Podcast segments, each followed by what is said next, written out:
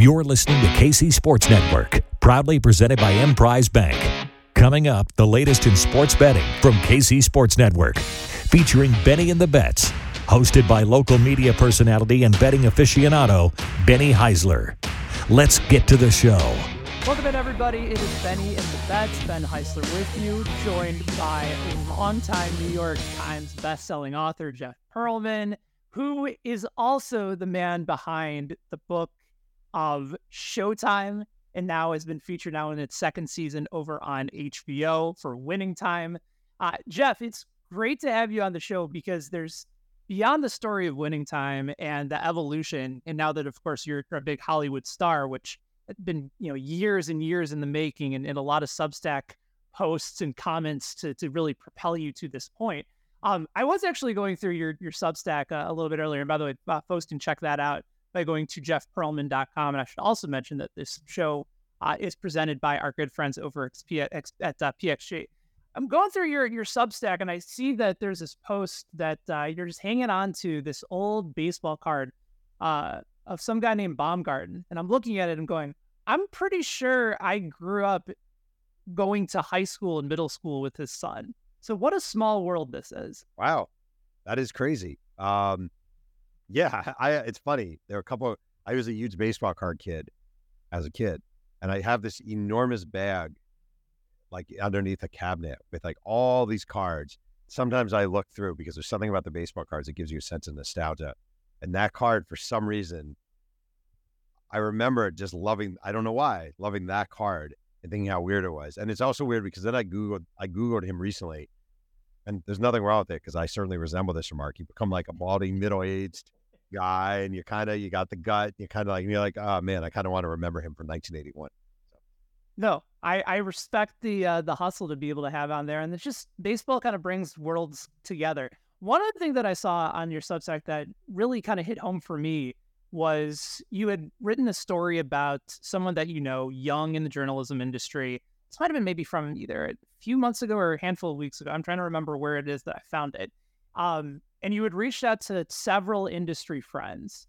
And the, the concept of the article was basically, what do I tell this person as journalism continues to be in this massive state of flux, transition? This is obviously a very talented person. And so you reached out to this vast network of journalists around the country. And I think it was Tom Rinaldi that said something that resonated with me and kind of how I ended up here. I'd been in journalism, sports media for almost fifteen years. Um, and then a second layoff happened. And I found Kansas City Sports Network as something that I could pursue as a passion on my own time, on my own terms. And that was something that I think Tom Rinaldi said to the person that you wanted to reach out to, was this is a moment for them to try and finally be able to tell the story they want to tell while doing it on their own terms. And I just thought that even though it may not necessarily help in the short term, in the long term, to be able to have that power over something that you care passionately about, Uh, really resonated with me. So thank you for putting that together. And I thought it was a really, really fascinating read. I wrote that for you. I actually knew I was coming on this show, and I posted that, and I thought, you know what, Kansas City, you know, I'm going to do this. I, um, the truth is, I love journalism. It's given me this great experience in these, this career. And I, I was always around, this sounds, I didn't think of this at the time, but like, journalism gave me a chance to be home and raise my kids. Like I, you know, it's like I never, I never wear shoes. I literally am not wearing shoes as much. Never wear shoes. I work out of coffee shops. I, there's a T V show, and I get to write. I'm doing a Tupac book now, and I get to write about Tupac Shakur. Like, it's all this stuff that's awesome, and I, I want people to be able to experience that too. And it's just become so freaking hard, you know, as people lay off and as places close. And I mean, when I was coming up, Sports Illustrated was the dream. Like the dream was to work for Sports Illustrated, and now S I is hanging on by a thread, and it just, man, it just sucks. It sucks. As far as continuing to to find that base, do, do you feel like the way in which you view journalism's future has changed, or do you still kind of, I don't know, it's kind of like baseball in a sense, like there's a romanticism involved in it with, even though the game continues to evolve and change, it may not be the same as you remember it, but at least the good parts, I feel, resonate as well. Is that how you feel about journalism, at least at this point, and the evolution of the industry? I do. And I think um, one thing that's really, I've just, so I teach out here as an adjunct at a school called Chapman. I teach journalism. And I do notice that one thing people are doing, younger journalists coming up now are doing, and I think it's a mistake, is they're all emulating or trying to be, going to the school of Skip Bayless, Stephen A. Smith, loud, brash, quick tweets, fire off, this guy sucks, that guy's terrible, that guy's awesome, blah, blah, blah. And I really think now more than ever, what stands out is actually really good reporting, really dogged information seeking, having stuff that other people don't have. Because a million people, there, Stephen Smith is a unique brand that is very one of a kind. There, there's only going to be one, and there are only going to be a handful of those. But there's still places that want good reporting and want good writing. And the other thing is you may have to start your career, as I did, at a small newspaper. You may have to, I always say to journalists, what should I do, young journalists? Apply everywhere. Apply to Danville, Illinois. Apply to Yorktown, New York. Apply everywhere. You may have to start small. That's okay. That's how you learn to report. So I don't know. Do you remember in those early stages of your journalism career, maybe the biggest wake-up call for you, whether it be a mistake that you learned from or a conversation with a professor or another writer that just something clicked in you and you said, okay, now, now this all is starting to make a little bit more sense? All right. So I started my career at the National Tennessean in uh, nineteen ninety-four out of college, out of University of Delaware. And I was cocky and I thought I was the man. And I was, I was editor of my student newspaper and I was getting starting twenty-six thousand dollars a year at this newspaper, major newspaper in Nashville. I thought I was the man. And um, then I kept screwing up and I kept screwing up and I kept screwing up and I would have mistakes in my copy, lazy stuff, didn't report well, all this stuff. And one day after another screw up, my editor, Catherine Mayhew, called me into her office. And at the time I was a music writer for the Tennessean. So I was covering concerts. It was great. Calls me in. She said, you made too many mistakes. We're putting you on the police beat, the late night cops beat. You're going to sit at this desk. You're going to listen to a police scanner. You're going to respond to crimes and different things. And you're going to get it who, what, where, when, how, and why. And I was angry and furious and thought I was done. And it changed the nature of my career a million different ways. Wow. And again, it's, it forced you to have to sit in and take everything in. And You know, I, sometimes I almost think too, like I started in, in late night radio um, at, at Sirius X M, like understanding that those are actual true opportunities and connection points with people. You may not necessarily like the hours, it may not be good for your social life, but you will get better at your job because you're given a little bit more freedom to be able to take some more chances and learn from it. Of course. And also I have to say like um, one thing I learned from that moment, like I used to think I was like the shit. I was like, oh, I can write. You, I could write like this and I can do this and flourishes and blah, blah, blah. But that's not that special of a talent, if it's even a talent, right? If you look at the great reporters and the great work out there, it's the the, the attention to detail. It's calling a million different people. It's finding the stuff nobody else knows. Like that's what actually makes great writing. It's not about thinking you're a great writer and writing with pizzazz. It's about filling your thing with so much information and so much fresh material that people are blown away. And that, you, I, didn't, I didn't know that. Do you feel like, and obviously you talked about the the new project that you have uh, about Tupac Shakur, and there's all these different parallels with musicians and athletes, and the, the storytelling involved in those is, I, I think, incredibly unique because of the parallels involved. But we're also talking about radically different careers. Do you feel like your storytelling has to change for the, the type of genre that you're covering, or is it just, no, let me find the most interesting story wherever possible? So the reporting is basically call everyone, right? Dig in and call everyone. That's it. That's, that could be no matter what you're writing about. I think that's a truism. Call everyone. Call the people nobody else has called, and then call the people they tell you you should call. So just call everyone. That's universal. The big difference for me, and I didn't see it coming in, is, so the book before this was about Bo Jackson, right? And I knew everywhere Bo Jackson was throughout his sports career, because all I had to do was open the Auburn media guides, the Kansas City Royal media guides, the White Sox media guides, and it would tell me on this day, these three days, he's in Toronto. Then on these three days, he's in New York. And with Tupac, I don't have that. And it actually is a bigger difference than one might think, where you're trying to figure out someone's life. But in sports, you always have the day-to-day schedule where they were. All right, I have to follow up naturally on, on the Bo Jackson story. And again, we'll we'll get into to plenty of conversation. H B O's Winning Time is coming back this Sunday, August sixth. Uh, debuting on uh, H B O for season two at nine p.m. Eastern as well as nine p.m. Pacific. Winning Time, The Rise of the Lakers Dynasty in season number two. So I was actually at the I was actually at Kauffman Stadium back on July seventeenth for Bo Jackson Day. Um, bobblehead. The bobblehead right behind you. I was wondering, is that bobblehead? That is a uh, Salvador Perez one. I also have a Buck O'Neill one. Oh, very nice. Back here too. The the Bo Jackson one is at my my office downtown for, for my for my day job. Uh, so sadly, I, I should have had it here. That was a mistake on my part. But w- what do you what do you recall both of, of your time in visiting Kansas City, the, your sort of uh, understanding and connection to the city, and also Uh, anything in particular from your time and experience in talking to Bo about his time here that also stood out to you? Okay, a couple of things. Number one, I love Kansas City. And I remember when I was, a, and I'm not just saying that, when I was a sports writer, I was at S I. I'm from New York and I live in California. But I remember um, going to Kansas City to cover the Royals. The first story I ever did about the Royals, I think, was I, w- I made an argument that they have the best outfield in baseball. And at the time, it was Jermaine Dye, it was Johnny Damon, and it was Carlos Beltran. And that was a great outfit. They had no pitching to speak of. But that team, Mike Sweeney at first, Carlos Fables at second, Ray Sanchez at short, Joe Randa at third. That was a good freaking team with zero pitching to speak of. And I remember being in Kansas City and calling my wife, who was probably my girlfriend at the time, and being like, we should move to Kansas City, Missouri. And she's like, no, our city is great. This is great. So I actually, I have a very soft spot. I was back there not that long ago. I love Kansas City. Um, To be clear, just so you know, and I'm not upset you don't know this because you wouldn't know this, Bo did not, Bo only talked to me one time for the book. He talked to me for about forty minutes when I first reached out to him, and he basically spent forty minutes telling me politely why he wouldn't talk to me for the book. So when that happened, you just dig and dig and dig and dig and dig deep in. And I got really into those Kansas City years. I mean, one of my favorite moments in the history of Bo Jackson, and maybe in the history of sports, is Bo Jackson's first ever game with the Royals. He's called up after a pretty short stint in Memphis, double A with the Chicks, with the Chicks.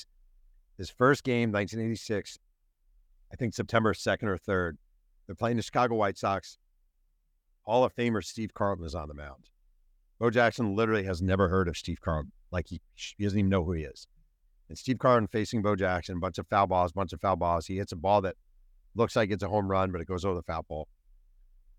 He finally hits a ball to second base and beats it out. And he beats out, his first hit is a grounder to second that he beat out. Behind home plate, all the scouts have their stopwatches. And Art Stewart, the Royals scouting director, looks at his, and he turns the guy next to him. He's like, what'd you get? And he's like, mine, mine is off. I got it wrong. The guy's like, what'd you get? No, I got it off too. Art Stewart's like, I think it was, a, I got a three one six. And the other guy's like, I got a three one six. I got three one six. It's the second fastest recorded time ever from home to first by a right-handed hitter in his first at-bat. And the only guy faster was Mickey Mantle. And I always say, there's no way Mickey Mantle was faster than Bo Jackson. They were probably using the stopwatches back then. They were like, tick, tick, tick, as a it's all. So just in his very first at-bat, he did something preposterous. I'm so happy that you brought up Art Stewart, because that was an absolute gem of a human being. When I was working in radio, um, when I first moved out to Kansas City, we would do these weekly, sometimes even, I guess, monthly segments, uh, now that I think about it, with Art just coming in studio and just nothing but those types of stories month after month, and he never ran out. And I, I love the story about him having the opportunity to take Gerard Dyson for the Royals with the, the fiftieth round pick, uh, this speedster guy coming out of high school in the state of Mississippi. Uh, and the only reason he took him is because he had an eighty on the twenty eighty scale for speed. And that was a, he was an integral player in that World Series team in twenty fifteen. I love that. I mean, you know, they drafted Bo Jackson in the fourth round, and, um, because they all assumed he was going to, he was, you know, he was the number one pick in the N F L draft by the Buccaneers, and they all assumed he was just not going to go. And there's this line Art Stewart says, they wait, first round, they don't take him. They really want him. Second round, they don't take him. Third round, they don't take him. And finally, Art Stewart says, if we take him in the fourth round and he doesn't sign with us, the franchise will not collapse. And they took Bo Jackson, and he signed with the Royals.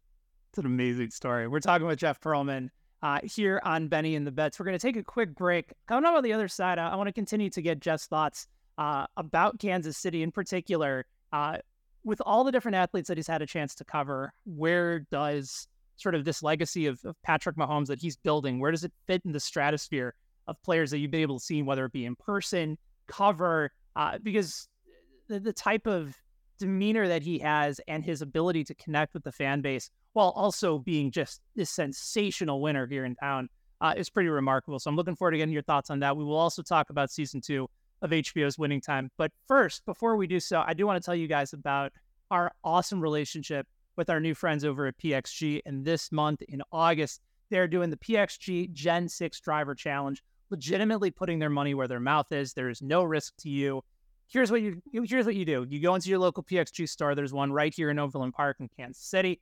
You're going to bring in your current driver to the fitting. They'll even let you do older generation P X G drivers to warm up, get some swings in. Remember, the fitting po- uh, process with P X G is all about the experience. Go in, work with somebody like Alex, who I had the opportunity to work to uh, work with, and get that feeling of what it's like to know the perfect feeling for having a club design that's going to fit your body, fit your type, and fit your swing. Get warmed up. You're going to ask your P X G master fitter to take five shots your current driver. They're going to record the best three shots that you take using all their TrackMan tech. Then you'll get fit for the Gen six driver. And once you're fitted and ready, you'll take five swings with the custom fit Gen six driver at P X G. And then the best three shots will be measured with the TrackMan. Now, here's the cat. Here's the deal. If your swing speed is in three miles per hour, no switch hitters here involved. If your driver outdrives the Gen six driver from P X G, they're going to give you a one hundred dollars MasterCard rewards card because their driver did not live up to the expectations that should be at the top of your list. Get custom fit. Right now, driver fitting at P X G is complimentary. Just go to the website, p x g dot com, and for further details, p x g dot golf slash P X G Gen six Driver Challenge info. You can find that right here in the description of the podcast below. Plenty more with our guy, Jeff Pearlman, here on Benny and the Bets. Stay with us. Thanks for listening to K C Sports Network. Make sure you download our new app. Find it on the App Store or Google Play. Just search K C Sports Network. Entertain, educate, inform. K C Sports Network. All right, Jeff Pearlman is with us, the longtime New York Times bestselling author, who you can check out his work in a wide variety of places. You can follow him on social media, on Twitter. I don't want to call it X yet, Jeff. Like, I'm I'm not prepared to call it X because it's just so dumb, but you can find him there um, at Jeff Pearlman, Instagram as well, Jeff underscore Pearlman. Uh, but really the, the website and the Substack is where you can go, pearlman dot substack dot com. Um, are, are you prepared to, to call it X, or is it just going to be Twitter forever for you? I'm prepared to be an X of X. I uh, I got one foot out the door. It's it's become a cesspool of hell. I hate it. Yes. Well, I agree with that, but I but I'm still waiting for what's going to be next. Like, I thought Spoutable might have a chance to be able to to work its way up. It's had some ups and downs. I don't know if I necessarily trust Zuckerberg to be able to deliver the product that's going to knock out X. So I'm with you. I'd I'd love to be able to walk right out the door. I'm just not sure when that opportunity will come. Maybe uh, you can join the new uh, social media thread, Pearlman X, which I'm starting up. You have inspired me. I'm going to start it. You in? Per, yeah, Pearlman X. Maybe maybe we go with like X Pearlman. I'm good with well, that. Well, Pearlman X, I think, has a little bit of a nicer nicer ring to it. So, okay, that's good. This is this is what we do. We talk things out, and we're able to to have a... And I just want you to know, everyone who signs up for Pearlman X will get a free Michigan Panthers U S F L throwback jacket. Wow. So not only can you have an opportunity to get a one hundred dollars MasterCard with your P X G driver fitting, uh, but a Michigan Panthers jacket from the U S F L, like, this is what we do. We're just making dreams come true. I just want to say one thing real quick that I have to say to you. Yes. During your commercial, I was thinking, I went to, I hate golf. I don't play golf. I'm terrible at golf. I did a story years and years ago when I was a writer at Newsday. Uh, the U S Open was coming up, and I said, I want to immerse myself in golf for a month and then play Bethpage. So for one month, for one month, true story, I practice, lessons, driving range, all this stuff. Okay. One month, all in. I played Bethpage. I jumped in with three people who had no idea, right, what was going on. I was like, can I jump in with you guys? I wasn't allowed to take any gimmies, anything like that. I shot a one sixty. and you haven't and you haven't been back, and you haven't had any... I've not played a moment of golf since. That's incredible. I have not played Bethpage Black, but I would imagine this is somebody who loves golf. I don't know if I'd be that much better. That's okay. You would be that one sixty? Once, yeah, maybe, maybe one thirty. I wasn't even on crack at that point, so it was like just inexcusably bad. Right. Well, I also play the rule where, you know, after triple, you, you stop keeping score, but that's yeah. probably a conversation for another day. So I, I do want to ask you about your thoughts on viewing Patrick Mahomes. We'll get to that in just a little bit. Sure. But obviously the show's coming into the, its second season. When they first had and broached the conversation with you that this was going to be something in the works, were you more open to sort of the the Hollywoodization, the television creation of your work, or kind of just letting them have a lot of this creative control? Or where were you in the process when they took the book and said, this is something that we want to be able to create this kind of magical show about? Okay, true story. The year is two thousand fourteen. I just wrote this book. I'm sitting at my home in New Rochelle. A screenwriter named Jim Hecht, whose main credit was Ice Age two, says he wants to buy the rights to the book. He said, oh, come to my house. He comes to my house on Easter Sunday, two thousand fourteen. We're Jewish. We don't celebrate Easter. No big deal. He comes to family dinner. He brings with him three things from Grand Central Station: a block of Baker's chocolate, a big-ass tomato, and a bottle of imitation wine drink. We still don't know why he brought these three things. He shows up. I love your book. We want to make it a thing, blah, blah, blah. I'd had other books optioned, but nothing ever came of it. So I was just like, okay, whatever. Yeah, yeah, yeah. He was a nice guy. I gave him the option rights to it for nothing, which you should never do, but I did. He calls me every now and then, ah, oh, blah, this, that. I'm like, okay, whatever, blah, blah, this is going to happen, whatever. I'm sitting at home. He's like, I'm telling you, H B O. One day he calls me. He says, Adam McKay wants to meet with us. He's uh, Jim is really excited. Adam McKay wants to meet with us. I, I hang up and I Google Adam McKay because I've never heard of Adam McKay. Adam McKay, who's done all these movies. All right, I go to his house. We meet at his house. Oh, I think this is great, blah, blah, blah. H B O. I'm like, this is never going to happen. Still, I don't believe it. One day I'm home. Friend of mine sends me a link with the tagline, Holy S H I T. Uh, John C. Reilly agrees to star on star on show based on Laker book. A few days later, Sally Field added to cast for blah, blah, blah. A few days later, Adrian Brody. And I'm like, what the hell is going on here? And before you know it, there's a show on T V. My wife and I are extras in the first season. They're filming it in L A. I get money for every episode. It's a great show. My book all of a sudden is selling again. Like, people are like, are you upset with, I'm upset with nothing, right? This is like, I won the lottery times a thousand. This is the greatest thing that's ever happened to me. I love the show. I think it's great. I understand the complaints. People say, well, blah, blah, blah. I'm like, it's a drama. It's a dramatic show. It is not a documentary. It's a, it's a retelling of the time period. I'm a very happy man. When I, I so last year before this this came out, I, I had a chance to to have a conversation um, and, and talk a little bit about the show with uh, the, the guy who played Red Auerbach on the show. Oh, Michael. And, yeah, yeah, Michael Chiklis. And, and that was wonderful. And, and you seeing some of the the imagery of him in that role was incredible. And then I saw Quincy Isaiah. I saw what they did to, to John C. Reilly to, to play Doctor Jared Buss. Um, even Adrian Brody, took me a little bit of time to kind of recognize the, the Pat Riley ask to him. Like, it, it, because I'm so used to the Pat Riley of the nineties as a, growing up in Chicago as a Bulls fan, and Pat Riley of now. Like, I needed to go back and be like, oh, oh, yeah. So with all the incredible work, and also the, the basketball in the show is incredibly well done. Like, just the actual on-court play. Did anybody in particular kind of throw you as to how well they they really crafted and took on that role? I mean, it's cliche. By this point, it's become cliche. But the whole Quincy thing is remarkable. Like, like Quincy, all right, this is what I love about the show. Quincy was a college football player at Kalamazoo College. He was a Division three, I think, college football player. He was a center. He was a big squat guy. They need to cast Magic. You think, how are they ever going to cast Magic Johnson? Like, that's impossible. He's so iconic. It's so well-known.